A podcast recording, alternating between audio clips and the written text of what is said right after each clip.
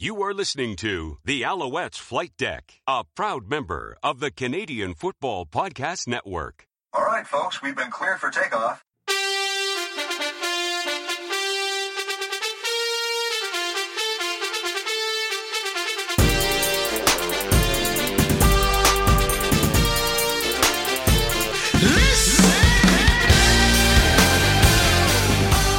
Welcome to Alex Flight Deck, podcast dedicated to Montreal Alouettes football. I am Tim Capper. You can find me on Twitter at Reppact. That's R E P P A C T. And I'm Cliffy D. You can also find me on Twitter at Cliffy D. And this podcast is brought to you by our good friends over at Sport Buff, where right now, if you head over and put in the promo code FlightDeck15, you will save 15% off of your order. Head on over to sportbuffshop.com. How you doing, Cliff? Oh, dude, always living the dream. I know. Punch and pie. Punch and pie. if you know, you know. If you know, you know. Hashtag punch and pie. Um, we want to first say thanks to the guys uh, at Sport Buff, Chris and Gary. Uh, we've extended our our uh, partnership with them, and uh, as Cliffy mentioned, we now have a promo code which will be available to you at any time for any of your orders. So once again, go ahead and show them some uh, some local support, and uh, head over to their shop. And it's on hey more than CFL. So, um, but you know, you know, if the stuff that we were doing this week and stuff like that, um, you know, team. I mean, it, it's it, it, we will admit it is a slow news period. I mean, we know we're going to talk a little bit about the about the combine, uh, which I think they did a very good job on, uh, especially their their online presence. Um, but I mean, we also want to talk about some of the stuff that the team had done. I mean, uh, you know, even though we had our interview with Gino last week, uh, we were able to see him this week too. Um, you know, we saw him over at the uh, at I guess it was version version 2.0 of the locker room sale over at the warehouse uh, this past weekend, and uh, uh, just hey, we got there, didn't buy much. I mean, we got to support uh, Corey and the group, obviously, um, but uh, we were able to talk with everybody that came and talked with Gino for uh, we were what we were there for what two hours or so, something like that. Oh, easily. Just sitting there talking shop with Gino and checking out all the merch and everything like that. And it's it's funny because yeah, there was a time where if you slapped an Alouettes logo on it, chances are I was going to buy it. And I'm looking through all this stuff. I'm like, well, I've got that. I've got that. That's too small. I've got that. That's too small. Yeah, that's the thing. Like there were, there, there was nothing there, unfortunately, for the husky gentleman. Uh, you know, like if you're like, you know, really, really tiny, like a size small, th- this was the sale for you. if not, I mean, like you know, unless you wanted to like have like the workout tee, like you know, just kind of cram your uh, cram your husky frame into a, a small size small to look muscular. But uh, I wasn't about that. Besides, most of the logos I have anyway. So Yeah. so yeah, no, like we still wanted to go and we still wanted to show our support, and it, it was good to see Gino as well out in out in flesh. I mean, we have not seen Gino in a long time, Yeah, and it was Ottawa at Ottawa, first game at Ottawa last year. Just, uh, second game actually. Was it second game? Yeah, Oh, you're right. Yes, it was a hell of a lot colder. You're right. it was cold as balls. Let me tell you. And even Gino Punch- remembered Punch how and cold pie it was. balls. Oh gosh. Yeah. Oh no, it was it was definitely nice to to sit and uh, and chat with Gino for a bit. And uh, I mean, we already spoke with him because he was on the podcast last week or two weeks ago. But uh, it, it was just nice to be able to sit and see him in person. And you could tell he's just he's fired up. He he he wants he wants it to be June already. And who can blame him? I Oh, mean, no he- kidding. he, he's ready to go. I mean, he, he actually he was out uh, with uh, Vernon out in uh, in Washington last uh, week, and you see the two of them grinding. Like if you follow uh, VA on Instagram, he he was posting some of the workouts they were doing and some of the training they were doing. And Gino too on Gino's Instagram too. Yeah. Yep, yep. And yeah, these these guys are getting ready. They are getting ready for the season. So, folks, be excited. Like the fact that these two guys, as well as they know each other, and just how hard they want to work, and they want to ball out this year. And believe you me, like they're going to do it or die trying. Yeah, exactly. I mean, we're able to find out too some of the other players that we're going to be heading down to uh, to the training session that's going to be hosted by VA, and, and just about I think it'll be during our off week, or maybe I think it's uh, or our next around where we're going to be taping our next podcast. Uh, you know, uh, Gino, uh, Stanback, uh, Jake Wieneke. Um, I think uh, Fabian Guerra is going to be there. Who else did Gino mention? I'm trying to remember off the top of my head here. I'd asked him if uh, Hergy Mayala is going to be there, the new acquisition for uh, from the Calgary Stampeders, and he said he's supposed to be going to that, and it'll be his first time meeting him too. So that's that's pretty cool. Yeah, yeah. Uh, yeah. Uh, it's one of those things we have to we have to do a special trip for next year. We just got to find out the information and uh, and uh, pay our way, so to speak, just to get down there. And you know, it, it would be fun though. Whether or, we stayed a day or two, you know, we didn't stay the entire thing. It would still be fun as hell. Absolutely. Or if uh, you know some angel investors out there want to you know put together a I don't want to say GoFundMe because that seems to be tainted now, or uh, no, it's the other one that's tainted. The Give Send Go or whatever the hell it's called. yes, that's what it was. The one that was doing that Fakakta thing for the uh, yeah. the, the the Freedom Convoy. G- g- give Send No Go. Um, yeah.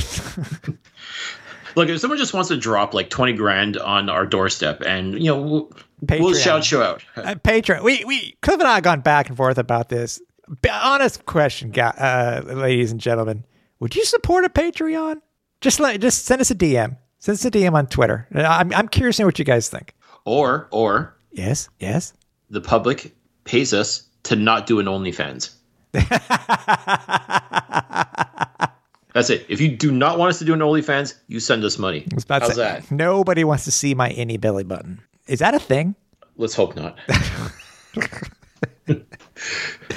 but yes, I definitely think uh, we we've got to do this. Uh, you know, and I, I have no doubt in my mind that uh, VA and the boys would be thrilled to have us come out and uh, you know check out what they're doing, so that we at least let each and every one of you listening know what's going on as far as the training goes because That'd it's, be it's yeah absolutely that would be a blast man that would be really really fun i can only imagine the people but hope we hope to have more information on that uh, or you can also follow the, you know gino or uh, uh, vernon's socials and uh, we hope to have some more information about that too. So, or get one of the guys who, who was down there uh, on the pod in a couple of weeks. So, there you go. Yeah.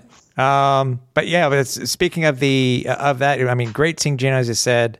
Um, you know, the fans that came out it was great seeing some of you guys and and meeting you for the very first time and stuff like that. And um, I will admit, uh, can't say much, but uh, got to see us. Uh, we got to see a sneak peek of some of the new merch that's going to be coming out for the Alouettes in 2022. Uh, it's pretty sweet. Uh, remember a comment you made about a particular item, Cliff? Um, yeah, so stay tuned because uh, there's gonna be more than more than one way for you to be able to to get your merchandise uh, at home and in stadium, and that that's all, that's all I'll say. I want to don't want to spoil everything for the guys at the boutique. Oh no, not at all. If anything, I'm, I'm hoping this kind of you know stokes the fire a little bit because I'm telling you what, folks, there's some really interesting stuff that's coming down the pipeline. And uh, oh yeah, that turf tradition stuff. Woo! I'm so waiting for that stuff. Oh man, I you, you just know like and from what the teams or what the CFL has done in the past as far as their turf traditions or their retro looks and everything like that, like they've for the most part they've been able to hit a home run each and every time and i have no doubt in my mind it's going to be the same so i'm I'm excited to see what uh, what the Alouettes retro look for this year is going to be, and you know, just go ahead and take my money, folks. You know, that's that's really what it's going to come down to. You know. Uh, what I thought was interesting too. By by the way, before we go any further, we, we have to at least mention uh, we do have a, a, a guest on this week, and yes. it's a first timer here on the podcast, but a very a long time Alouette uh, and a current coach with the Owls. And we're going to be, in a very short little bit, we're going to be speaking with the defensive coordinator, Baron Miles.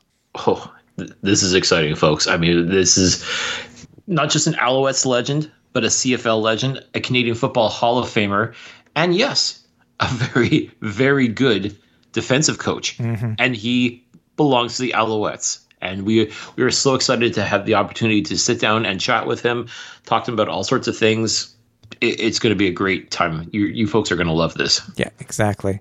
Um, but yeah, uh, again, if you're able to, to once you see the new merch that comes out, or we get any other information, please uh, please. Uh, uh, you know, look to our, any of our socials, you know, whether it be the website at uh, whether it be at our Twitter account at, at alouettesfldeck, uh, Flight Deck Pod over on uh, so I think it's Alouettes Flight, sorry, Alouettes Flight Deck Pod on uh, Facebook, uh, Instagram, uh, Alouettes Flight Deck, uh, YouTube, which, by the way, yes, we are still trying to give away a jacket. Do you guys not? I'm sorry. Do you guys and gals do not want a jacket?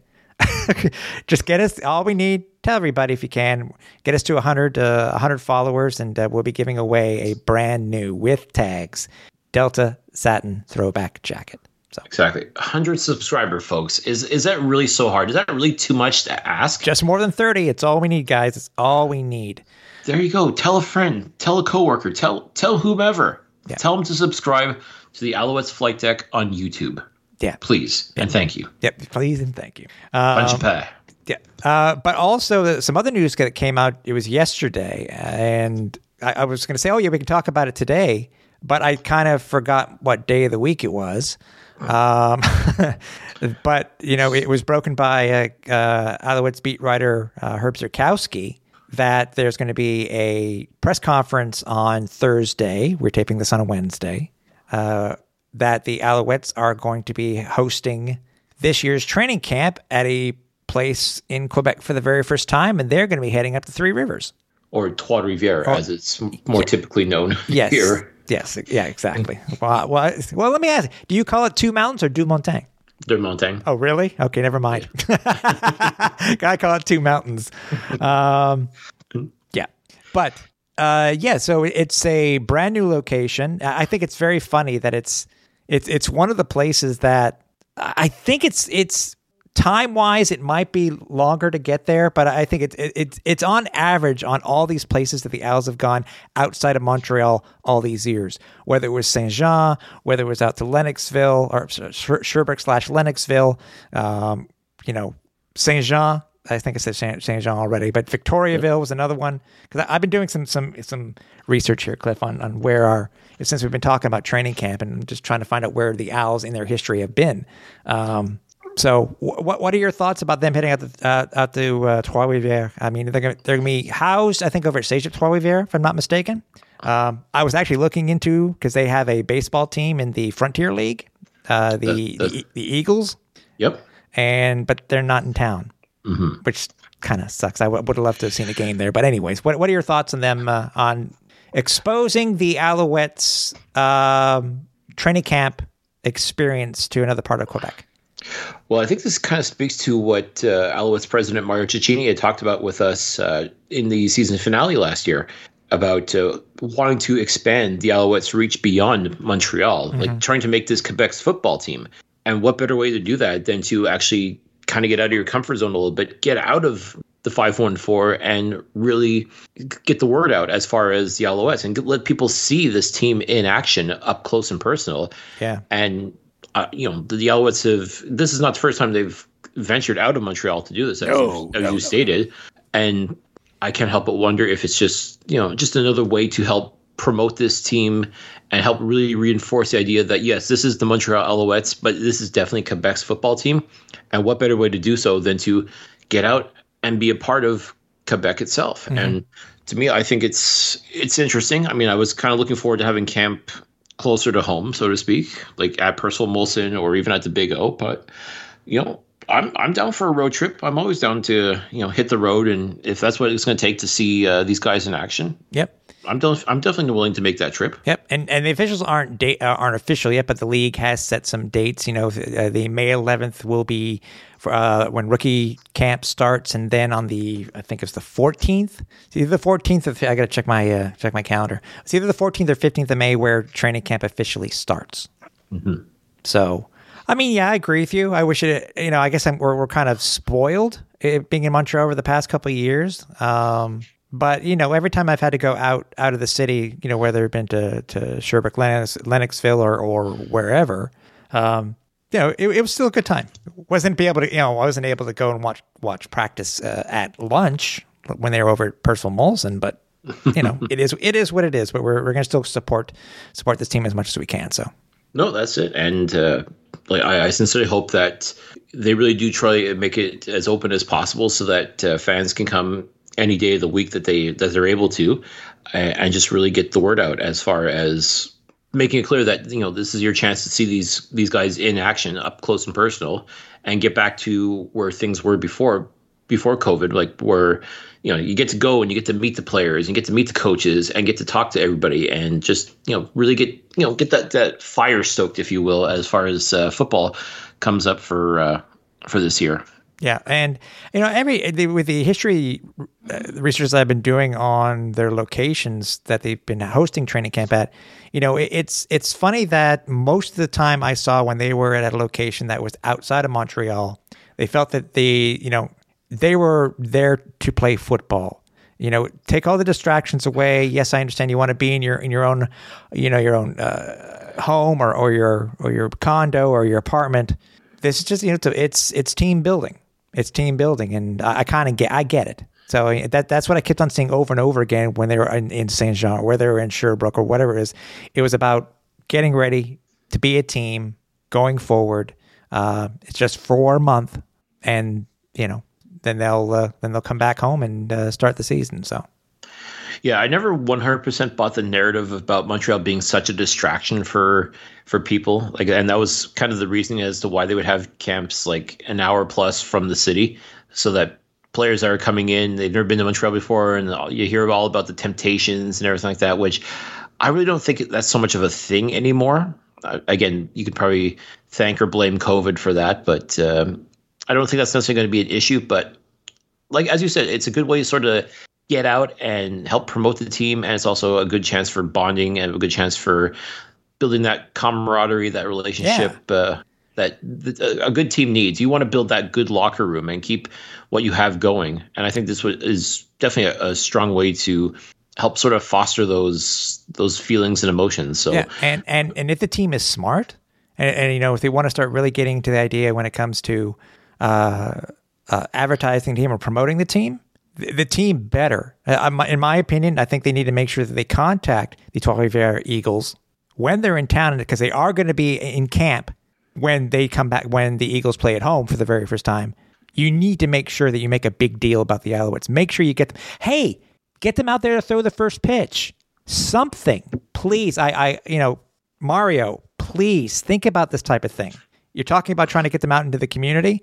What mm-hmm. better way to promote this team than with a local with, with a local team like the Eagles. Exactly. Have an Alouettes day or night or whatever you want to call it, and yeah, help promote the team. Help promote like, and it goes both ways. Like you know, they'll help promote the Eagles, and the Eagles will help promote the Alouettes, and help again just foster that idea that hey, this is one of Quebec's baseball teams, and this is one of this is Quebec's true football team. So yeah, exactly. Yeah, I hate to tell you, as soon as we're done taping, I'm I'm gonna I'm making the suggestion on social, tagging Mario.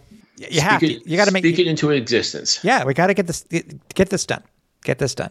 So yeah, I, would like to point out we're not charging this idea. This for, the first one no. is free, but uh, yeah. After that, uh, you you, you got to holler at your boys, and uh, you know we'll talk. so actually, I better better tag Gary too. There you go. Let's. Uh, yeah, you you know he'd be down for that. Yeah. Tag tag Mr. Stern. That's the thing. So um, but yeah, uh, let us know if you're what you guys think about it. I mean, are you are you going to go out there if if you whenever you can uh, just support them, whether it be on the official opening day if the team does it this year, um, or another weekend. You know, you could be like Cliff, where I think, wow, how many years ago was it, Cliff? Or mind you, you were I think you're on vacay at the time, but you spent the entire week at camp when they were in one year in Sherbrooke. That's right. So and, and it's awesome. It, it, it was fun just to be able to go every single day and watch football. I mean, for someone like me, like that, you know, lives and breathes football, like it's like a dream come true, practically. Mm-hmm. Yeah, you know, I, I, I think I, even the most hardcore fan would be kind of hard pressed to try and replicate something like that. But listen, if if the team's willing to give you that opportunity to be able to go and check out this team seven days a week, so to speak, why wouldn't you? Yeah, you know. But yeah. I mean, I think just even if you just go one day to see what these guys are doing, see what what goes down, see what what's what's coming into place, see what's being prepared for this upcoming season. I think you owe it to yourself, folks, to go and check out a training camp session if you're able to. So, by all means, uh, hopefully we get all the details uh, starting tomorrow. Uh, we'll start getting a little bit more of an idea of what to expect for training camp and check our socials. We'll be we'll, yep. be, we'll be putting it out there for sure. One hundred percent. Yep. Hey, as we mentioned before, we got an interview uh, yes. What an interview it was. Uh, this is the gentleman who mentioned to us specifically before we started the podcast, uh, if you remember, Cliff, that he's not one to really give interviews. And if he does, we had this whole talk about how when it came, you know, how he usually dealt with it, which you'll see in the interview, how he dealt with uh, with with media and stuff like that, and giving interviews. But for us, for him to give us his time, we really appreciate it. We hope you guys enjoy it. Um, so let's get to the interview with Baron Miles, and when we get back, uh, got a couple more subjects before we finish up the show. Very special inter- interview with us this week. Gentleman has won multiple Grey Cups. He's won a Grey Cup for Montreal. He's won a Grey Cup against Montreal. He is in the Canadian Football Hall of Fame. Can you guys guess him yet? No? Well, how about this? We're going to be talking with a man who's going to be looking after our guys on the defensive side of the ball this year, Coach Baron Miles. Okay, Baron, thanks for joining us this week. Oh, glad to be here. I appreciate it. Thank you, guys. Um, for just to bring us everybody up to speed about you know as I said you started your CFL career with uh, with Montreal um, as a, as a player. Um, I think what many what many people ask, I guess, when it comes to any player who played football, and especially those who came to the CFL. Obviously, we we know you're you know you're drafted by the Pittsburgh Steelers, but when you were suggested to come to the CFL, who made the suggestion, and how much convincing did you need to have in order to play?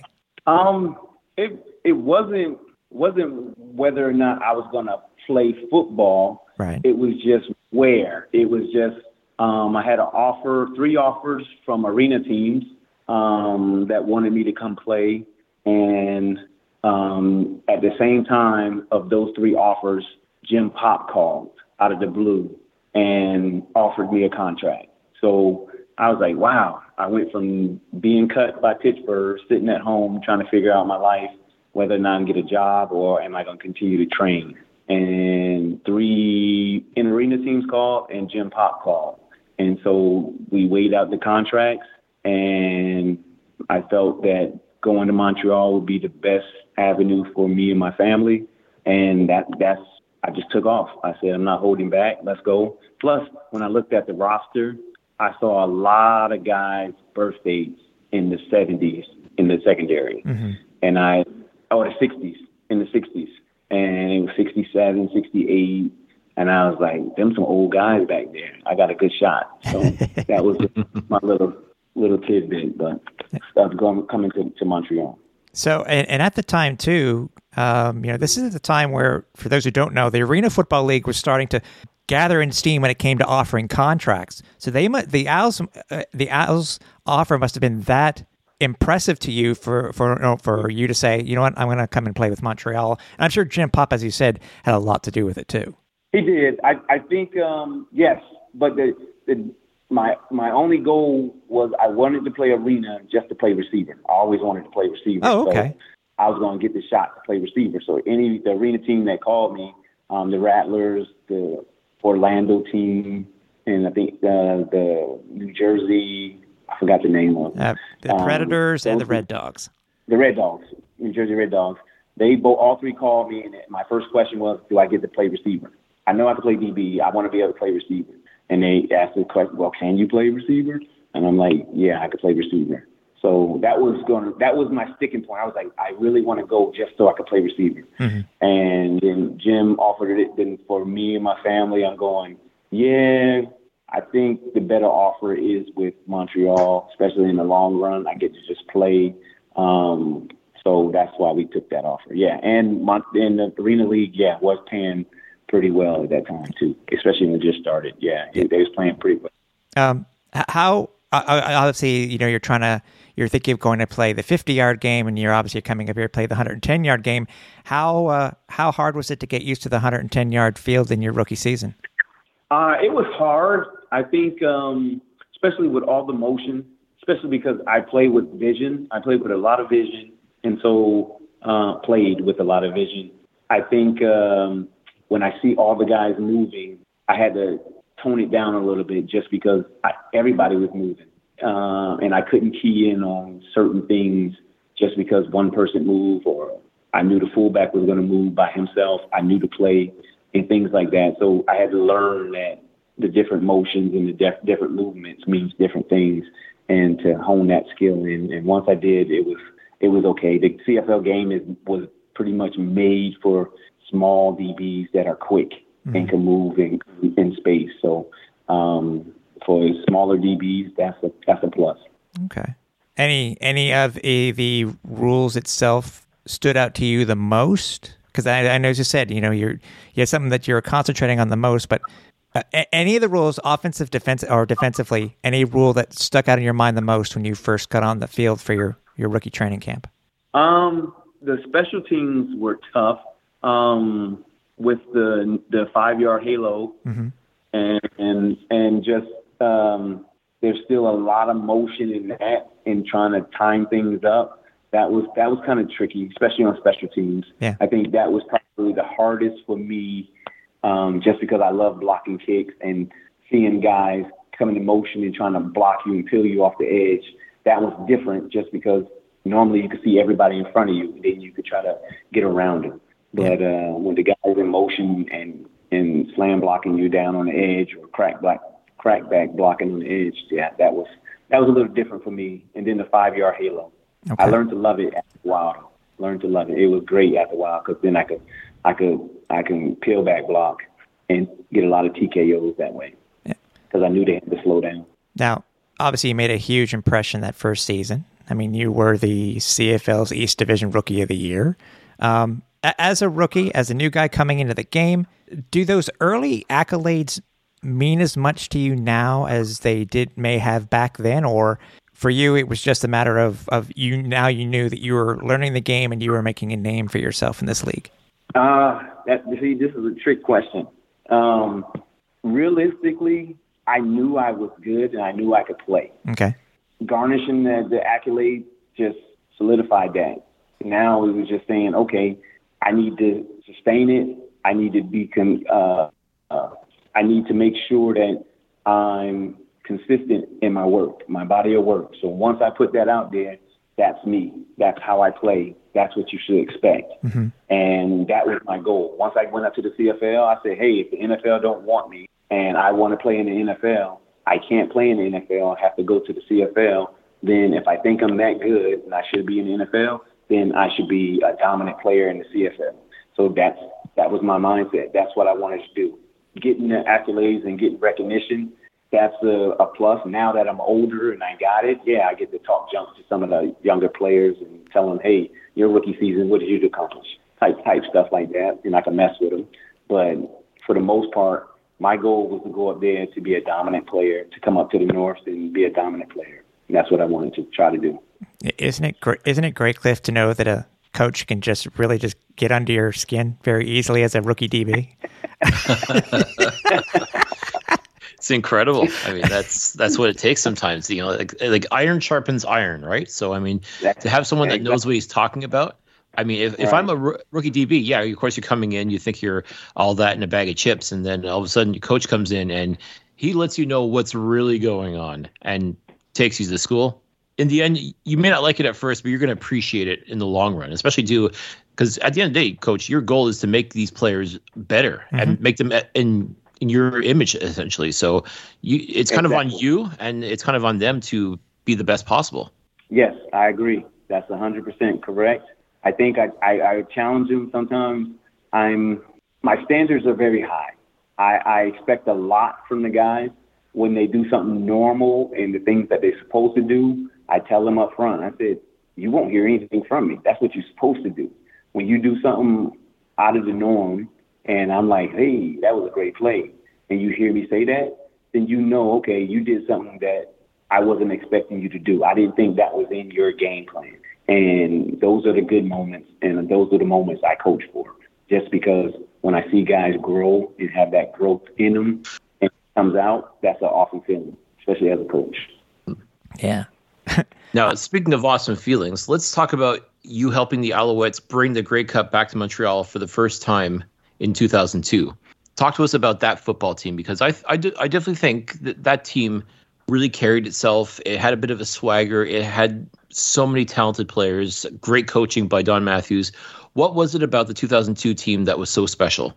Um, I think it was it was just the fact that we were just playing. We were just like we was a bunch of athletes we was a bunch of guys that loved the game of football, and we just wanted to win.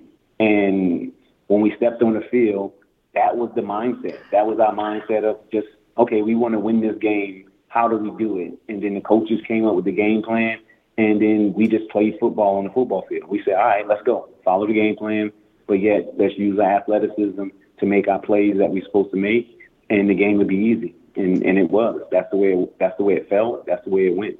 Awesome. Plus, And plus Yep. the, the plus the 2002 Grey Cup. When you learn about me, um, I got hurt that game, so I didn't even get to play in that 2002 Grey Cup. I don't believe. Did I? I don't think.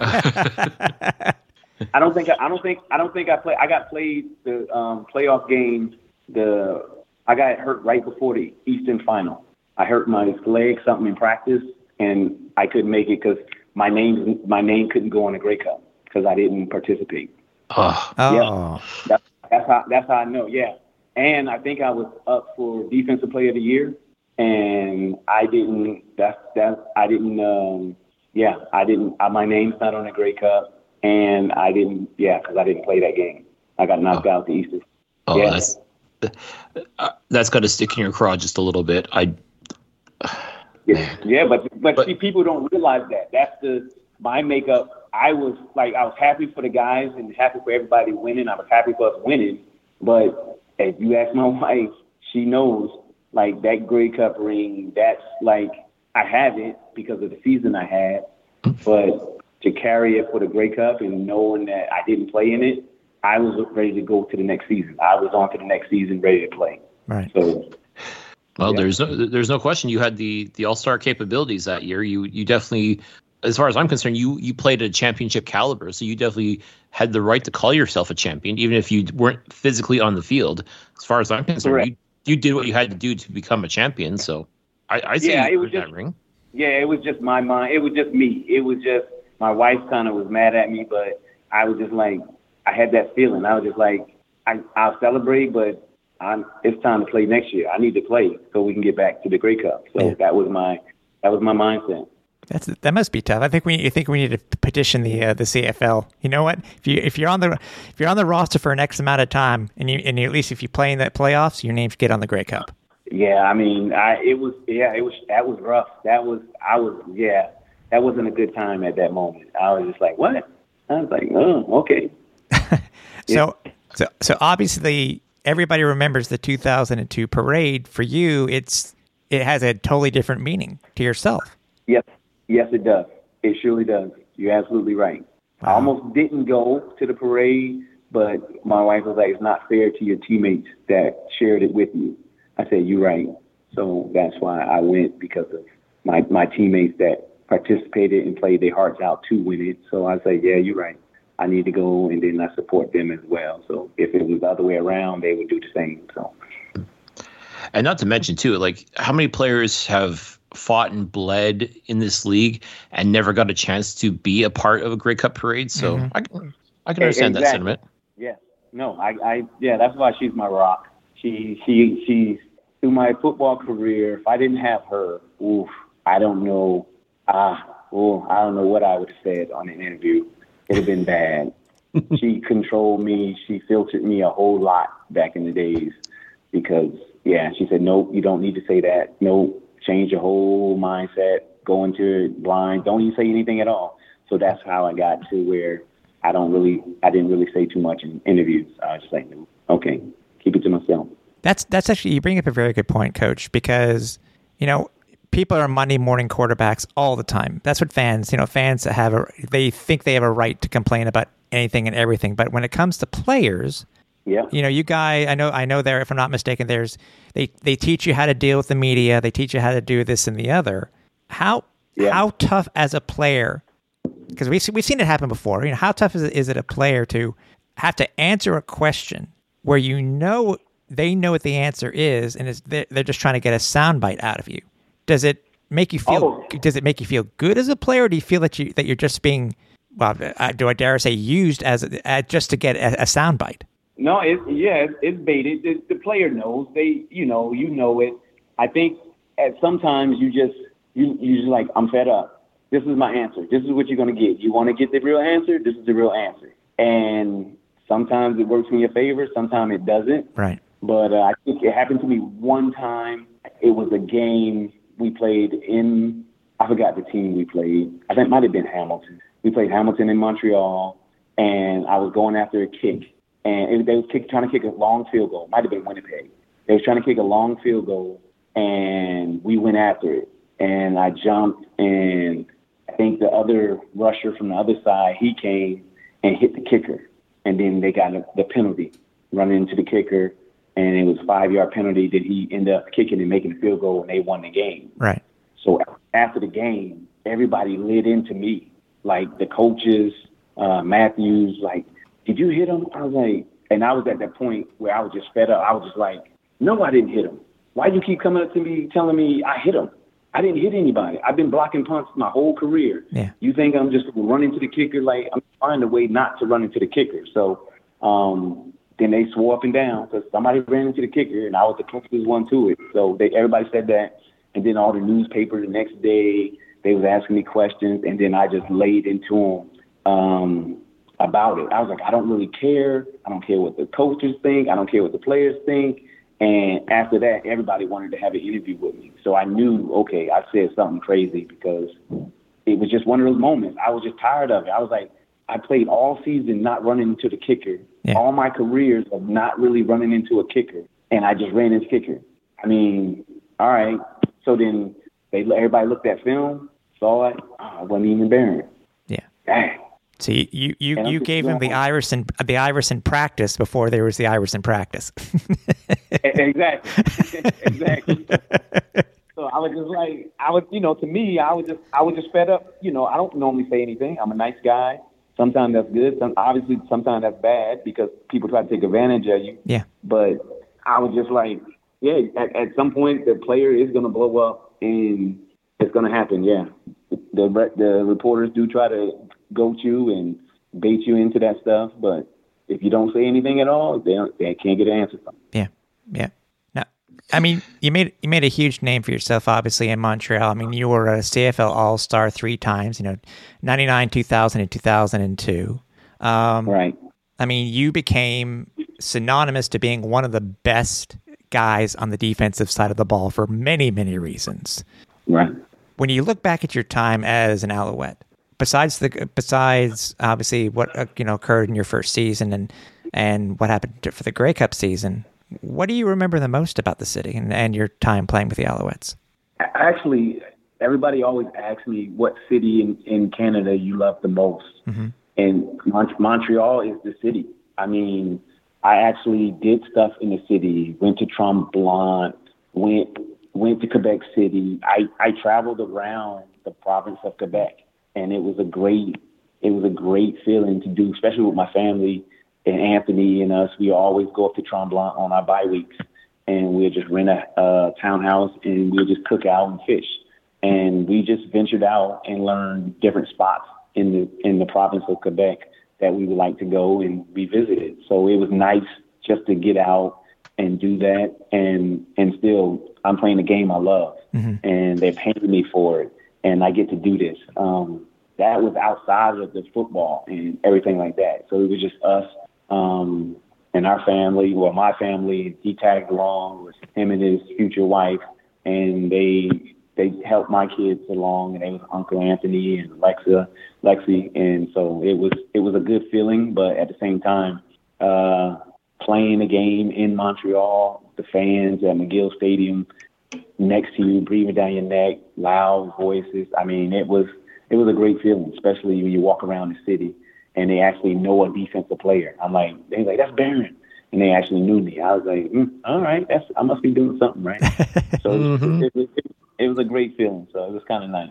Now, talk to us about the uh, friendship that you have with Anthony Calvillo, who is also not only a teammate on the field, but now you guys are teammates again in the coaching ranks. Talk to us about the the relationship that you guys have had, what started it, and what's kept it going all these years. I think um, what started it was it was early morning bus rides to work because we stayed on Ile de Nuns Island, and um, he stayed in apartments across from from me, and we walked to the bus stop, catch the bus to the Olympic Stadium, or if it's the off season, we'll catch it down downtown to go work out.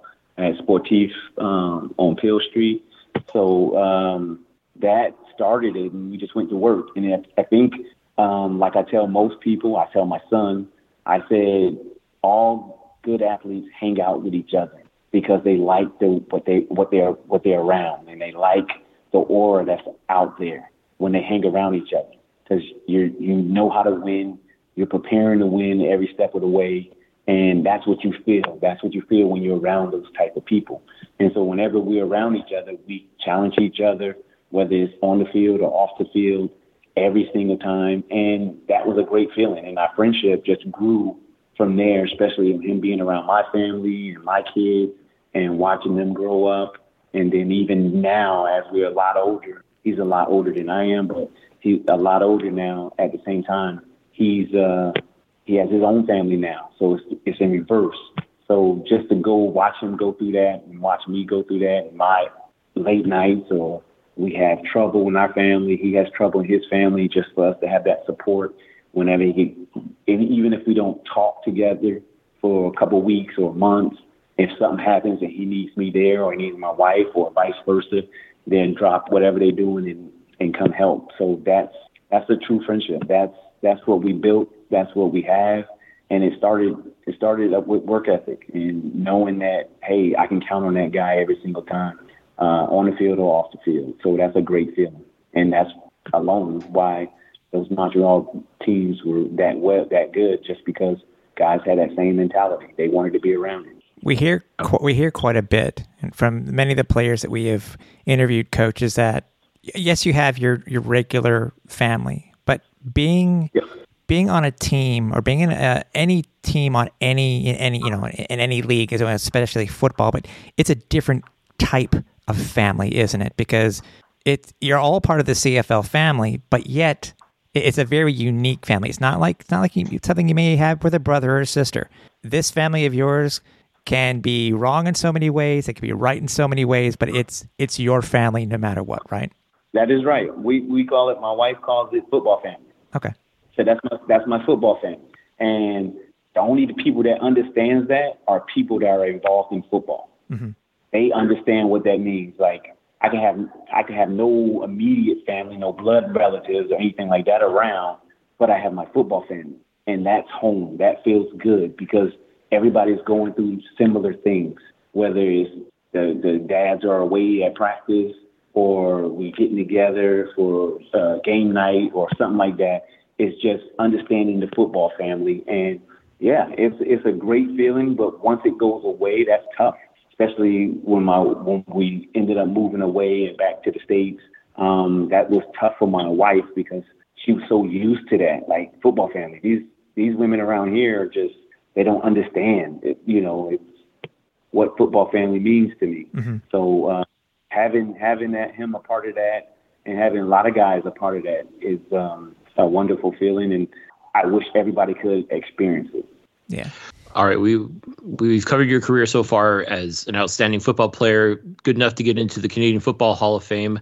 What what led you to transition to coaching though? What what was it about coaching that appealed to you that made you decide you wanted to continue to be a part of this wonderful football family? Um, I always I since the seventh grade, I always wanted to coach. I saw my gym teacher, he was a coach, and I, I just loved the way all of us kids reacted to him. Just and and hung on to every word and how he tried to help us and the energy he put into it to make us successful. And I think since that point, I always talk to coaches. I was playing the sport, whatever sport I'm playing, I always go talk to them. Why, why are you doing this? Why would you tell us this? Why would you have this meeting? Well, you're talking too much. Why are you talking to us that much? We don't need that that much direction. So I was always intrigued by it and asked those questions, even at a young age. And um, it just kept growing. And then as I got older, um, I went to college. I did the same thing. I sit in the office with Turner Gill, uh, Kevin Steele, Tony Samuels, all the defensive guys. Turner Gill was the quarterback's coach and part of the offense. And I would talk to these guys about scouting different players. What makes this player good? And why are you picking this guy? And it always intrigued me. I, I've been a part of it for so long because the football football's my life. That's what I wanted to do. That's whether I do it the same as anybody else. I don't do it the same as anybody else. I don't try to be. I'm my own person. I do my thing. I understand what helps me and what makes me tick. It may not make everybody else tick. So I don't worry about what that perception is supposed to be. I go about the game as simple as I can. It's a simple game, and when you're coaching it, you got to make it simple for the guys to to react and play and use their athleticism. And so, as a young guy, I started at a young age, seventh grade, and once I got mm, 2000, late 2000, no, early 2000s, I would go with Jim Popp and uh, Marcel Desjardins uh, scouting. And I started scouting with them because I told him, I told John, say, hey, you know I want to coach, and I kept trying to get in, kept, kept trying to get in. So every off season, I think in 03, 04, 05, I think those not maybe not 05, 02, 03. I think those are two years I went scouting and I started doing the combine and being a part of those different things. And when I ended up going to BC, I did the same thing with Wally. I said, went in the office, said, Wally, I want to coach. Let me go scout for you. Let me go do mini camps and do different camps for you. And he said, you still playing? This is Wally. Well, you're not scouting for me. When you stop playing, then you can come scout for me. And I was like, okay, okay. So every year I would go back to him, and I think one one I think a coach, two or three coaches got sick, and he didn't have anybody to go to Washington to do one of their mini camps. And then he called me up and said, Hey, Barron, you want to go? We short some coaches. You can come, do the stretches, do the DB drills, whatever. Let's test you out, see what you do. I said, That's my shot. And I jumped in, went gun hole, did my thing, and didn't look back. And then after that, he asked me to go to certain ones. And before I knew it, before I finished in 09, I was doing uh, All Star games in Atlanta, All Star games in California, in Texas, and that's where I saw Bighill um, at in Texas, small school All Star game, and I saw all these guys, and I was going by myself. I'd go fly out and do all the scouting for Wally, and then that was it. I was in the coaching. Wow, pretty. I was still playing, but I was in the coaching. It was good. That's pretty exciting, especially uh, considering the career that Adam Bighill's had. Uh, for you to unearth that talent, that's pretty impressive. Yeah, the tricky part was I told I met him. I met Miggy in in that camp, and I called him. I, I was at, on the field. And I called uh, Neil McEvoy. I said, Neil, I got somebody for the Necklace. And then he's like, Sure, Barron, whatever. What's his name? Okay. And then he looked him up, and he was like, oh, I don't know, Barron. We'll think about it. Don't worry about it. Don't worry about this. Write him down. We, it'll be okay. So then um, I knew we was going to the Washington. We always have the, the, the last uh, tryout camp in Washington. So I called Bighill. I said, make sure you at the, the camp in Washington, the tryout camp in Washington. And I didn't tell Neil or Wally that he was coming. I just let him show up. And he showed up. And then they start going through drills. And all of a sudden, I see Wally talking to him. I said, yes, got it. And then that the rest was history after that. That's it cool. Wally, Wally took him under his wing, and I had nothing to do with it. So that was good. It was a good trip. That's amazing. That's that's so cool to hear. so, Yeah. uh, Bomber fans, I think you owe our, our man here a, a very big thank you. yeah, I think so. No, it works out. It's, it's crazy how that stuff happens, but yeah, That's really I cool. didn't just, just start coaching. I- I've been trying to get in for a while and learn different things from different people. I got tons of people to learn from, so that's been ahead of me. That's been with me. Um, so yeah, I just add it all together and then I make my own pie. now, That's it. n- let me ask you this, Coach. Now, obviously, you finished your career with BC. Your first defensive job was with BC. Correct. Do you think if Wally didn't know your ethic and, and how they knew how you did your stuff, and obviously, you, you know, Adam Bighill in the CFL and stuff like that, do you do you think that you would have succeeded with an, uh, going to another team, or it's because of your work ethic, not only as a player but as they saw as, as a coach, is what they is why they wanted you on the squad? I think it was yeah, I was a coach and I, I, I yeah, it was a combination of all of the above. Mm-hmm. I think even if I wouldn't have coached there, it would have been I would have been I would have went somewhere to coach in, in at DBs or something of that nature. Right. Just because I played the position and I was pretty successful at the position, kind of you know for a long period of time, 12 years in the CFL playing. So that's a lot of years. Yeah, I was a player, but yet I I was in a lot of defensive meetings and heard a lot of different things and different ways to do different things. So um, it was a good avenue. I think it, that was the. I was thinking about playing another year, so it was kind of like, hey, all right, you're 38, about to be 39. Darren, that's kind of old. We got a young guy behind you. We have this job. We would love you to scout in the off season still, and then you coach during the regular season. You coach safeties, coach sec, coach secondary. It's a great avenue for you, great transition. And I'm like, okay, if I am only going to play one more year, yeah, I'm not really into playing anyway. I could, I, I know I'm going to try to give all my heart into this, but if I'm thinking about coaching, am I really ready to play another year and give it my all and train like I'm supposed to to prepare for the season? So then that made the decision like, okay, I could take this offer and then um, I don't, I can hang my cleats up and feel good about it, and then that'll be the end of it.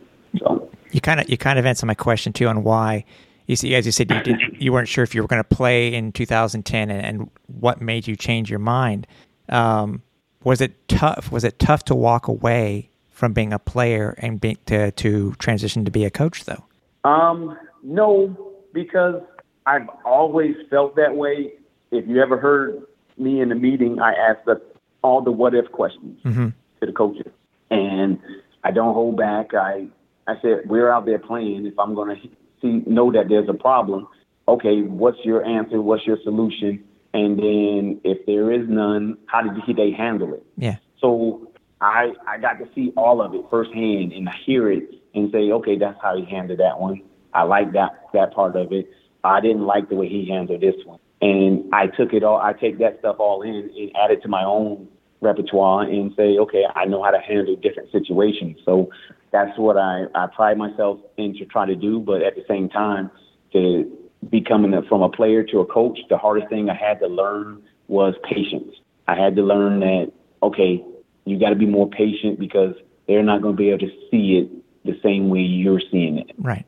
And the way you're looking at it, you got to be patient with them and then find that comfort zone to, to lead them into what you want them to see. So that was probably the biggest thing for me and my expectation. My expectation is you're supposed to make that play. And he's like, he doesn't, he, no, he, he wasn't ready to make the play. So I've learned by now to, to understand that and say, hey, I didn't expect you to make that play. You didn't hear me say anything to you. You hear me say that to the players. You didn't hear me say anything, did you? No, no, coach. All right, that's not your fault. I'm not expecting you to make that. And then we're going to grow to make that play pretty soon. So it has its stages. Wow. That's yeah, because we see all these all these different coaches, and we see some, you know, a, a play is made, and it looks like a player is getting reamed out by a coach for whatever particular reason, or this or that. It it sounds that you channeled everything, and even though you were a first year coach, it's as if you'd been a veteran coach for multiple years. And I, I will be honest with you, coach, I'm impressed, man. I really am because I I'm sure not every player can be a coach after their career's over. You're, you're absolutely right. I, I, I, I ask myself that sometimes. I'd be like, what in the world is going on? I, you know, that that's what scared me the most of becoming the DC. Like, just because of my outlook on myself, right? My expectations on myself, what I'm expecting from the players, what I'm expecting from the coaches, what may be too much. It may be, you know, I may be overboard, and that may drive me crazy. The way I do things, the way I see things. I see simplicity. I see football in a totally different way. Mm-hmm. Football is easy to me. I can do football in my sleep. I can talk about it. I love it. I if I talk to you, I, you hear me speak up, and I talk. I'll start talking faster and faster about plays, and you'll have no clue because sometimes the guys that coach, you got to slow down.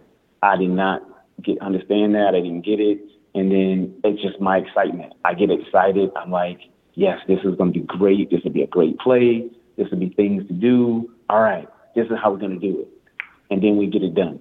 And it's sometimes it, it's easy, sometimes it's not because everybody's not in the same. They're not at the same stage. Some are a little behind, some are ahead, some gets it, some get it at, like, okay, I got it, coach. Okay, and then you get on the field, then it's like, ah, I thought I had it, I didn't really have it. So that's why we go through film, we go through board, we talk about it, and then we go on the field and we walk it. So we go through all four of the stages. So I know one of those ways they learn better by. Mm-hmm. So I figure out which player is going to learn from different ways. I say, okay, I know how he's going to understand it. So I don't ask him a question in the meeting. I may ask the other guys because they get it. Then I take him on the field and I say he gets it better when I show him and, he, and we walk through it. And then I ask him all the questions because I know, okay, that's his time of learning and he got it. He sees it better that way. So I find different ways to help different players and I help them try to make plays. And that's what I try to do. That's cool. Cliff? All right. Now, as far as the progression or evolution of your coaching career goes, after spending years with different teams as just a defensive backs coach, Montreal finally gives you the opportunity to become a full fledged defensive coordinator. What was it about wanting, like, to go from just coaching DBs to now being in charge of everything? What steps did it take for you to come to grips with that and to accept the idea that, uh, yeah, I can do this? I could run an entire defense now. Um, I think I always believed I could run it. I mean, quiet as kept. I want to be a GM. I want to be a head coach. To to be in that aspect of it. I, you know, every every person I talk to, every scenario I'm in, I try to learn from, whether it's good or bad. I try to learn from and and go that that route about it. But being in the DC for the first time, I was terrified. I was just like, okay, not because I thought I was going to fail, again, like I said in the beginning, I, my expectations for myself and that I put on the players and will it be too much? Will it be overboard? Will it, you know, drown me to where I'm like, okay, I need to slow down. I need to, I, it, it was just one of those things. And I, I love football. I've been doing similar stuff in smaller scales with my son's team, coordinated head coach, um, just just doing it. Now it's old hat. You know, being scared about it. That's that's like playing your first football game or your 20th football game or your 300th football game. You always get that jitter, like I could get beat. He could beat me. And then you have that fear. And you're like, no, okay, I could do this. This is my game. All right, I could play. Same thing. I just flip it and I go through as a DC. I'm like, okay, what do I need to do? How do I need to get it done? This is how I'm going to get it done. I don't have this, so okay, this is what we need to do instead. And I just went about it that way. I did it my way, and and the chips fell where they may. Young team, always had young DBs when I was a D, DB coach for a lot of teams, and you learn to deal with the young, youthful guys because they're kind of oblivious to the dangers, but yet um, you thriving on their youth, their energy, and and they're just the willingness to just try anything. Where you fall into to bad karma with the youth is that they have never seen the CFL game before, and they're going to catch hiccups, and they're going to have explosion plays given up, and different things are going to happen just because they don't know. And with experience, you get you get experience. You get guys that's been around, seen things, and different things like that. So you manage. You're managing all the players on defense. For me, as what I knew I had to do. So instead of just doing it with the DBs, I had to manage the full group and let them know, hey, you're not starting this game. I got to make sure they're still on board with the defense because we may need them down the road. So those are the things that um, I had to take care of, and I had to make sure I, I was up to, to par with it and understood my relationships with the players, where I needed to be, and how I need to conversate with them and make sure they they just understood that you may not start this game. You may have to start next game due to the ratio, whatever happens, injury. All right, I'm going to need you to play next week though, and everybody got to be on the same page. We got to be on board, and attitudes got to be checked at the door. Hmm.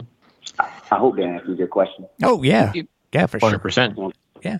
Hey, no, well, by the way, sorry, I want to ask you one quick thing, Coach, before we continue here. I, I'm I'm looking at 2020 you know the lost season. Yep. You you were the D, you know you were DB coach, but you were also the passing game coordinator. defensive pass game. Oh, defensive pass. Okay, I, it, it wasn't making a, a, a, a it wasn't making a wasn't saying what Yeah, it was no. here. So okay, no, defensive pass game coordinator. okay. I was like, hey, he talked about wanting to be a wide receiver. Oh, so many years ago. Why not? But do you know? Fun fact. Fun fact. My first catch. It was in the preseason game. Uh, Don Matthews let me play receiver, and Anthony threw me the ball, and I caught my I caught a go ball. Only we was playing Ottawa. Um, where we was playing at? We was playing somewhere east. Was it east? I think we went east, and we played. It was it was a preseason game. We played, and it had to I- been, had to been Halifax, Halifax or Quebec City. it might have been. It might have been Quebec City. Ah, it, I don't know. But anyway, coach said, "All right, Barron, let's go. Get in the game. What route you want to run? I'm running the go route." And Anthony, first thing he said, he got in the huddle. He left the huddle. He said, "It better not get picked." and I was, I was like, "He's not going to catch the ball. That's what I do. He's not going to catch the ball. I'm going to get it, or nobody's going." to. So, and he just threw it. And he underthrew me, but he threw it. Said, man, you supposed to throw the ball out there. But I caught it. I was one for one. So That's epic. I got, I, I did get to play receiver, so it was all right. I like that. There you go. Just notch it off the bucket list. Caught a Yeah, pass from Matthew exactly. Calvillo. That's right. How tough is it uh, for a lost season? Because you, I know you you've been hired by the Als in 2020. You know you weren't you didn't have the Yeah. current position that you have now, but uh, how was it? Because we were asking everybody about the lost season. How how was the lost season for you as a coach, especially your first year in Montreal? It was it was tough, but I don't think. I mean, for a coach, yeah, to lose a season, it won't be that bad. I think it hurt the players more than us as mm. coaches. Okay, I, so for, for the coaches, I, I mean, yeah, you lose your rhythm, you lose your timing, you lose, you know, your consistency of how you do things, how you prepare for the off season, going into the season, and things like that. But the players, I think it hurt the players more than it did the coaches. okay. Now we know that ever since Coach Khari has come here, football seems to be re- revitalized in Montreal once again, which was sorely, sorely needed, considering after all the all the you know all the bad years that we had here in Montreal. Tell us, Yeah. t- tell us what what it's like being a, a coach under Coach Khari.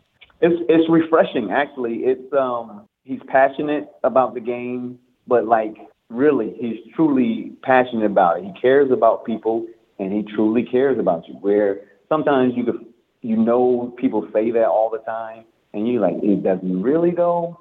And then with with Khari, he genuinely loves the game and he loves what he's doing. He loves showing up for work.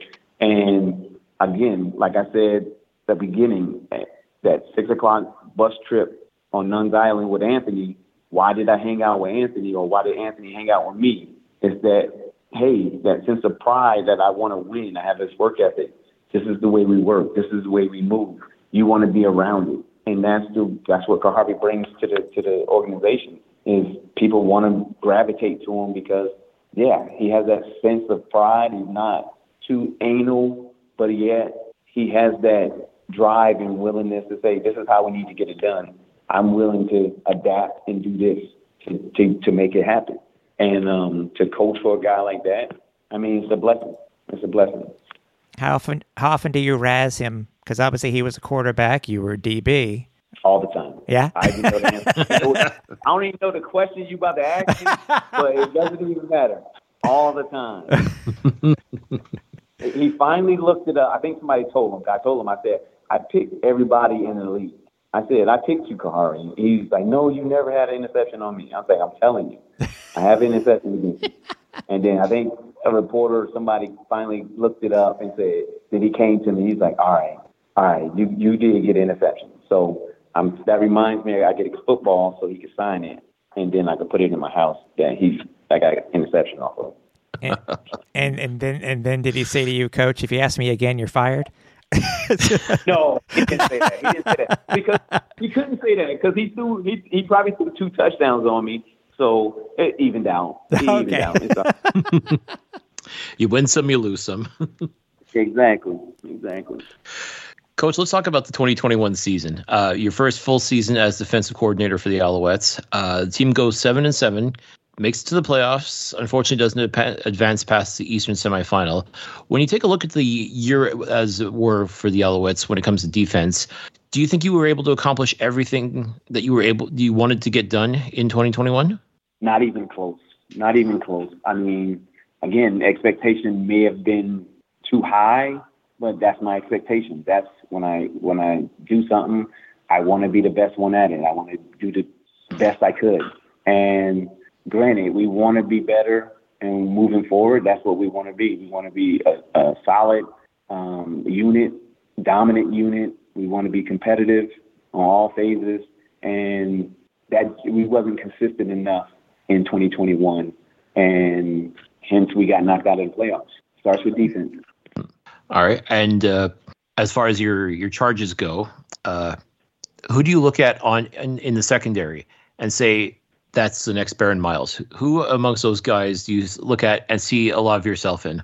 That's a hard question. You, everybody, anybody that knows me and listening to this will already know the answer to this, but I'm not gonna give that answer because this is one I need to be quiet. My wife is in my ear telling me, "Don't answer that question the way you want to answer it." so. Okay, okay, uh, you, you, can't play favorites. I get it. That's that's fair. but we, yeah, but we still appreciate your honesty, Coach. I mean, yeah, All right. Nah. All right. Well, let me throw a couple names out there, and I want to get your thoughts on these guys. Uh, I think uh, Tim will agree with me that I think uh, like the cornerstone, the crown jewel, if you will, of that secondary is Greg Reid. We've been fans of his for a long time, and we definitely think he has all the talent and all the tools needed to become a premier player in this league. What are your thoughts on Greg? Greg is Greg is a great athlete, great player. Um, still learning the game. Again, his third year playing, especially with the missed year. So again, the CFL game is finicky. You got to constantly move. You got to constantly grow. I think he's growing, especially after last year. Um, we had some kind of hiccups, but just understanding that he's not by himself. Just to lock up, play man to man. You, we need to play team defense. So um, to get him on track with that and have this second year with him is going to be a big year for him. I agree. I agree with you as well. That that you know, dynamic player can do a lot of great things, and uh, I'm looking for him to do a lot more this season. I think mm-hmm. P- P- fans need to remember too, Coach, and it's funny all the go all the way goes all the way back to what we are talking about at the beginning of the interview. People need to remember that this this is a guy that started off in, in the Arena League, so he came from the 50 yard game to the 110 yard game. So exactly, it's a lot bigger, and just see that play in that space. A lot of people don't realize that space is big, and you feel out, you feel alone. Your confidence lose, you lose that confidence real quick when you stand in the middle of that field. You're like, I got to cover this guy one on one, and he has a two way go on me. Yeah, that's when you need your D line to buck up and and, and get to the good pass rush. Mm-hmm. All right, another player though I think is going to be uh, a superstar in the making, Rodney Randle Jr. Huh? Yes, you got to slow down. We can't say that though. We can't. We got to keep him under wraps. He's a young guy, reads his own press, gets big of himself. No, he's a great, great young guy. I yeah, I expect a lot of great things from him. Still growing and learning the game. Um, but once he gets it, it's going to be hard to keep him down. So yeah. Mm-hmm. And what are your thoughts on uh, Mike Jones, who the Alouettes acquired in free agency about uh, a month and a half ago? Good guy. I mean, great. I mean, the, the, the film I was looking at, I don't I got to get him in the classroom with me to figure out his FBI, mm-hmm. his football IQ, and um, I, I got to get him in the classroom, see see what he's working with. And uh, he was with Richie Hall, so that says it all for me. I mean, being with Richie Hall, but at the same time, I gotta I gotta get in his ear, see what he's thinking, see what how he thinks on the football field, what he thinks about certain positions and things like that. But uh, I think it'd be a big step up for us. So a lot of a lot of different we got to do in training camp. Yeah. Oh, yeah, for sure. Yeah, which will be totally different this year because you'll have a chance with with preseason games again, and I think a lot of people for, forget how important yeah. these preseason games actually are without having them last year. So tell me about it. now, another thing too, uh, your relationship with uh, Danny Maciocia. When it comes to these these free agent acquisitions and players that get drafted and signed and everything like that, do you have any input into it at all, or is it just a matter of Danny's like, okay, I bought you some toys, play nice with them? Yeah, that's. I mean, that's that's how it's been this year. Pretty much is he's buying me some toys, and I got to see what they they work how they work, and then we go from there. But um, we just gonna keep moving. Whatever, like I told him in the beginning, whoever you give me, whatever you get me on the field, that's what I got to make work, and then we go from there. So that's the way it's been. I guess that's part of the challenge. That's part of the expectation level that you have for yourself. Is let me see what I can do with this kid. Let's let me see if I can turn this, you know, this uh, lump of coal into a diamond, so to speak. Right, or sparkle up the diamond. You know, shine the diamond up. Mm-hmm. See if it's gonna make it sparkle. Now, one question I wanted to ask Coach, is that obviously with you becoming a DC, you need to have your own playbook. How how hard or how easy was that for you to create? And going into 2022, how many how many of your different uh, of your different schemes are you going to be uh, potentially modifying without obviously giving anything away to anybody else or the eight other teams that may be listening to this conversation? It's ah that that is tough though. I mean, it's very tough, but at the same time, it's it, it is refreshing because I can pull from so many different different places. yeah. Um, and right now, it's just good because now it's just I set up a base. I set a base up for us in training camp. We learn that base, and then everything's built off that. So we go from there. Yeah. Can you can you have a favorite play as a coach, as a defensive coach? Um, or or a particular scheme that you want to stick with? I mean, it's it's not like you can call you know any particular go route on offense. You know what? Correct. What would you consider a a your favorite? You know, a go route per se on defense. I mean, it it it, it seems to be that offense and defense is so different on each side of the ball. it is, but man, um, I need guys that can play man-to-man coverage. Okay. Guys that that could play in space and play man-to-man coverage, and then that'll be our base. We go from there. See, Cliff, we are going to have to wait till 2022 to see what he does. I mean, if I wasn't already chomping at the bit for training camp to get started, I mean, just more so now. Like now, I got to see this. I got to see this in action. I mean, Yes. this is my word. Yeah, exactly. Okay.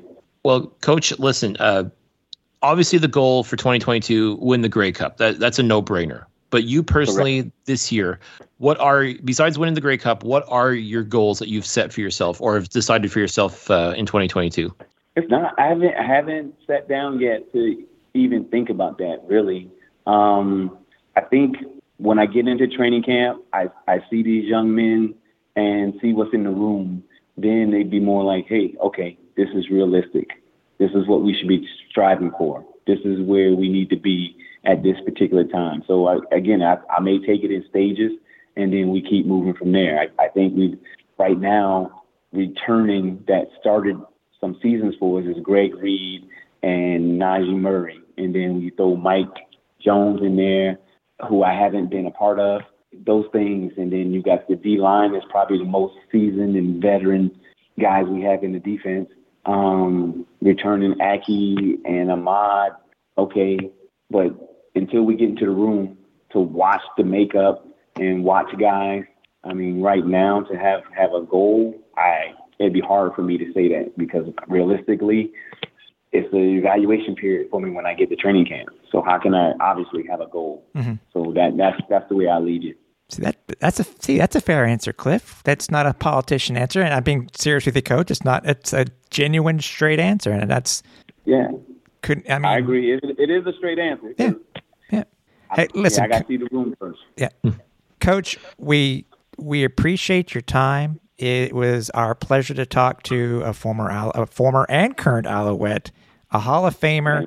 Uh, for a man who doesn't like to do that many very many interviews, we appreciate your time, and we were honored that you that you uh, that you joined us this week.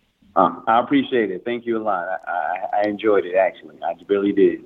Thank you. I love it when we have guests on for the very first time on the podcast because you know we may know about their story in a way, but it's always cool to hear you know more about them, how they got to where they were. You know, obviously everybody knows what a great player Coach was. Coach Miles was. I mean, he is a Hall of Famer for Christ's sake Yeah. you know, just and even though we didn't go over his entire career with uh, you know in the CFL, you know, we still want to give obviously the bit that with with the uh, with the Als. Um, but yeah, it was it was great having him on. I, I hope we're able to meet up with him during the season. But uh, if not, uh, we'll be more than happy to have him back on the show again. Absolutely, just absolutely so much fun just to sit down and chat. Like we've we've talked with a lot of coaches on the podcast, and it's always a treat. And Barron Miles was no exception. I mean, he's just smart, articulate, funny, uh, just just a great dude to sit and chat with. Uh, you know, talk football, talk life, and just you can tell the passion that he has for this job. And you heard him; he he wants to get better. Like even though he hasn't set any goals for this season, like it, it's pretty clear. Like you can tell, it, it, I'm sure in his head that he wants to make this defense the best defense possible in the Canadian Football League. And come hell or high water, he's going to make that happen. So once again, we cannot thank you enough, Coach Miles, for coming on to chat with us. You're always welcome to come back on here anytime you want. And folks, this was an absolute blast, and we're so glad we were able to present it all to you. Other than that, I mean, um, as I mentioned at the top, you know, the, the league just finished up there. You know, it was a very different combine than it was last year. We, we had it was three regional combines, and then they had the main combine in Toronto where everybody was uh, invited to come to. Um, I, I, just caught bits and pieces pieces of it on social media. I didn't watch some of the entire lengths, which, by the way, are currently on YouTube. I think it's on the CFL, the CFL YouTube channel. Mm-hmm. But from what you uh, what you saw, Cliff, I mean, anybody stood out to you the most? Uh, anybody you would hope that Danny Maciocia would potentially look at in the upcoming draft? Oh, there's a couple of names that stood out to me that would be extremely interesting. Uh, the one thing I, I kind of thought was funny, I, I, found myself kind of leaning more towards the guys that will be going in the global draft, which is also going to be May 3rd oh, yeah, as well. Yeah, yeah, yeah. And it's kind of funny because, like, you know, like there's a couple of names I've I kind of have in mind as far as like the from the national draft, but like some of these global players, like they really stood out and like made me sit up and take notice of what they were doing. So, you know, I'm sitting there going, "Geez, I, I, I wouldn't be mad seeing any of these guys in Alouettes colors." So it, was kind of funny because I, th- I, think already the narrative, and even talked about this during the broadcast. Uh, really quick, I got to give a quick shout out to uh, at CF Perspective, uh, along with uh, Marshall Ferguson. Uh, the boys there did a really good job in helping him out with the uh, with the CFL Combine broadcast and just providing great stats, great info, and everything like that. So I got to give those guys a shout out. Uh, the one thing they they could not talk about was the fact that every time a player from University of Laval or uh, Montreal Carabin or anyone from the RSEQ, it was just immediately the talk went right to well, obviously Danny Maciocia is going to be looking at him because he looks at everybody from Quebec. I was like, it's so funny. Like they don't, they don't want to talk about that narrative, but at the same time, then Maciocia will go out and, as he did last year, pretty much draft everybody either born in Quebec or played in Quebec or has some sort of ties to Quebec in some way, shape, or form. Right. So I mean, the narrative is already there, and yeah, it's just easy to uh, just blindly assume that okay, well, Danny Maciocia is just going to draft anybody and everybody from Quebec. So at that point, it's like, well, why even bother looking at all these other players? But I think now, especially now that you you've got the the fourth overall pick, I mean that's a pretty high pick when you think about it. When it comes to the players that are available, and Lord knows there is some good talent that's going to be available in this draft. Who's he thinking about, and is it necessarily going to be somebody born and raised in Quebec? Because it's not it's not to say the other teams are going to ignore the Quebec-born players, but I don't think they're necessarily just going to leave them there for Danny to scoop up in the later rounds necessarily. At the end of the day, you want to take the best player possible. And is the best player possible really from Quebec, or is it someone that you're more interested in filling a need for? And this is this is where I'm I'm like I said, there's a couple players I looked at. I'm like, yeah, yeah, I definitely would like to see this guy with the Alouettes. I'm a, I'm almost a little afraid to speak into existence just yet because I, it, it, almost feels like am i wasting my time mentioning this or is it just is it really is that narrative of only going after the quebec born players really truly that just because there's a pattern now i mean you, the first draft that Jay Maciocia was a part of 50% of the, the, the players came from the rseq last year as i said pretty much everyone from quebec with the exception of one guy but there was a franco-ontarian there. But there's there's still that narrative of these are the guys we want playing for the Alouettes. It's not to say they're not good, they're not you know it's not that they're not good players they certainly are but it's that you know the one common denominator is the Quebec connection and the fact that Maciocia has probably seen these guys in action. So he's he's already done the scouting so to speak And I can't help but wonder if it's just because of the last two years being as wacky as what they were with COVID and everything like that, or it's just a matter of who he truly feels are the best possible players. This year, he's there. He, Maciocia was in Toronto for the combine. He did see these guys up close. His coaching, his uh, scouting staff was there as well. They got to see them as well. They got to talk to the players. Get they did a ton of interviews.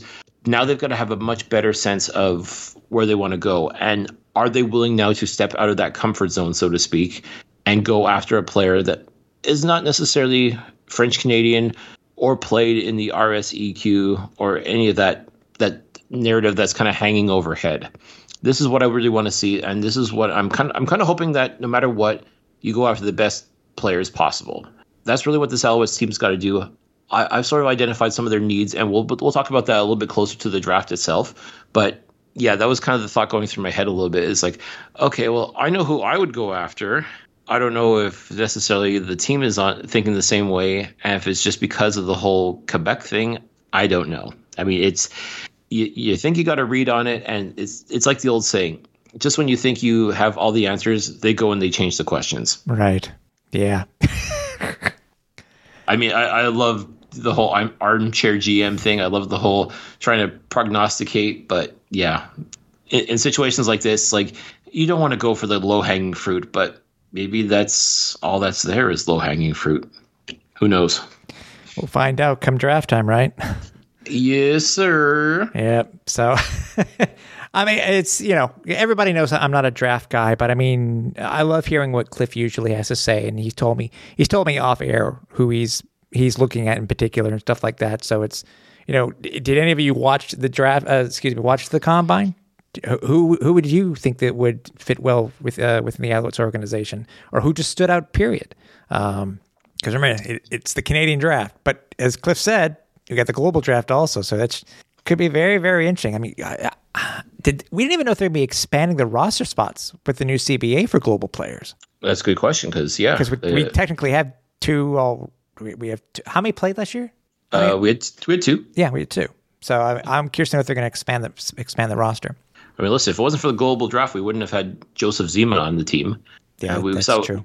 We saw what his punting was able to do for the Alouettes, and it's only going to get better. So I mean, yeah. As I said, like I was really, I really came away impressed with what these young global players were putting out there. Mm-hmm. Uh, like I, I didn't think there was like any sort of tokenism or anything like that. Like just you know, like these these are some guys that can ball out, and I, again, I don't think would look out of place at all on a CFL roster. So it's gonna uh, to me like this. That's the thing I'm finding a little bit more intriguing right now than the actual national draft itself is this global draft.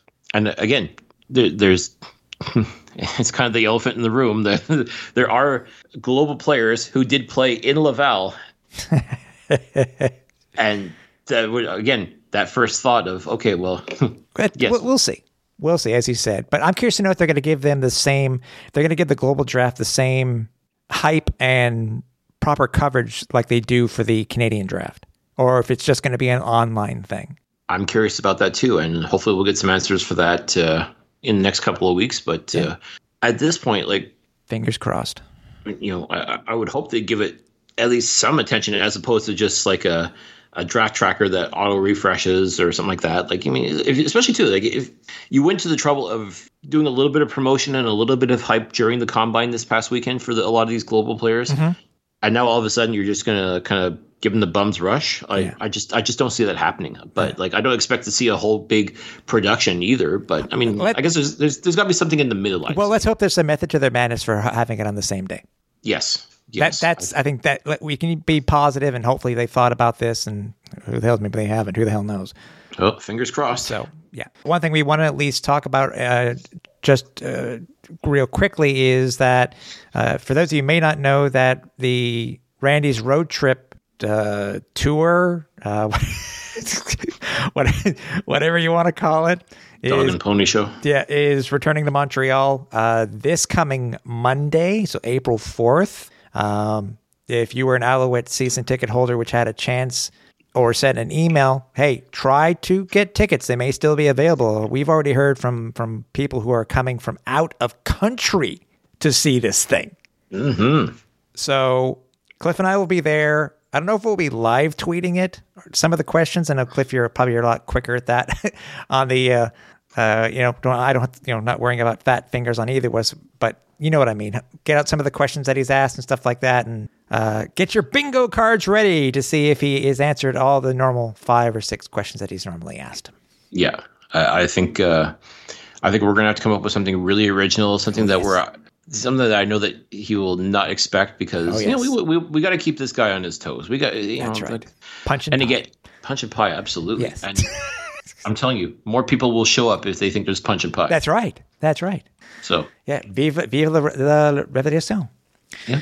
Yeah. Um, yeah. So, uh, you know, send us a message on social media if you are going to be coming. Uh, you won't be able to miss us. Um, you know, I, I don't know what Cliff's going to be wearing, but it, you already got props, by the way. I, I'm going to give a shout out real quick before we leave. A, a shout out to the guys over at the Turf District.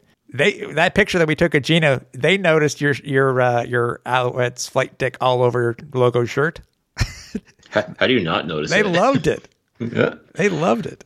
I'm telling you what, and folks, if you want to get a shirt like that of your own, you absolutely can. We do sell merchandise, so make sure you check out the link on our uh, any of our social feeds. You'll be able to find the link for uh, our our spring store. Uh, make sure you check out the merch. I mean, as I said, you know, by all means, show the love to the sport buff, show the love to the Alois boutique. But uh, Yeah, we got some new stuff coming out hopefully very soon too. Exactly. So make sure you check that out. Uh, we'll drop the link uh, as always. Uh, make sure you, you know, like I said, it, it's great merchandise. And listen, I, I, I love being able to go out. It's a conversation starter as far as I'm concerned. That all over T-shirt, absolutely love wearing it. Uh, it gets people talking, gets people excited, you know, about the podcast and that. So, you know, folks, if you want to get a shirt like that of your own, follow us. We will lead you the way. That's right. That's right.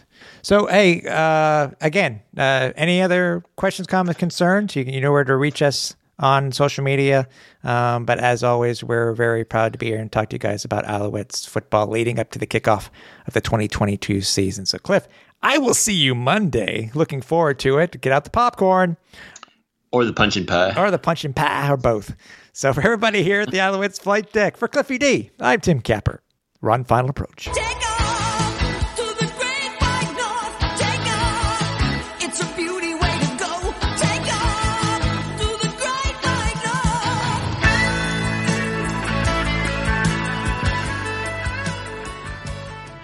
Thanks for listening. Find more great shows like this at CF Pod Network on Twitter.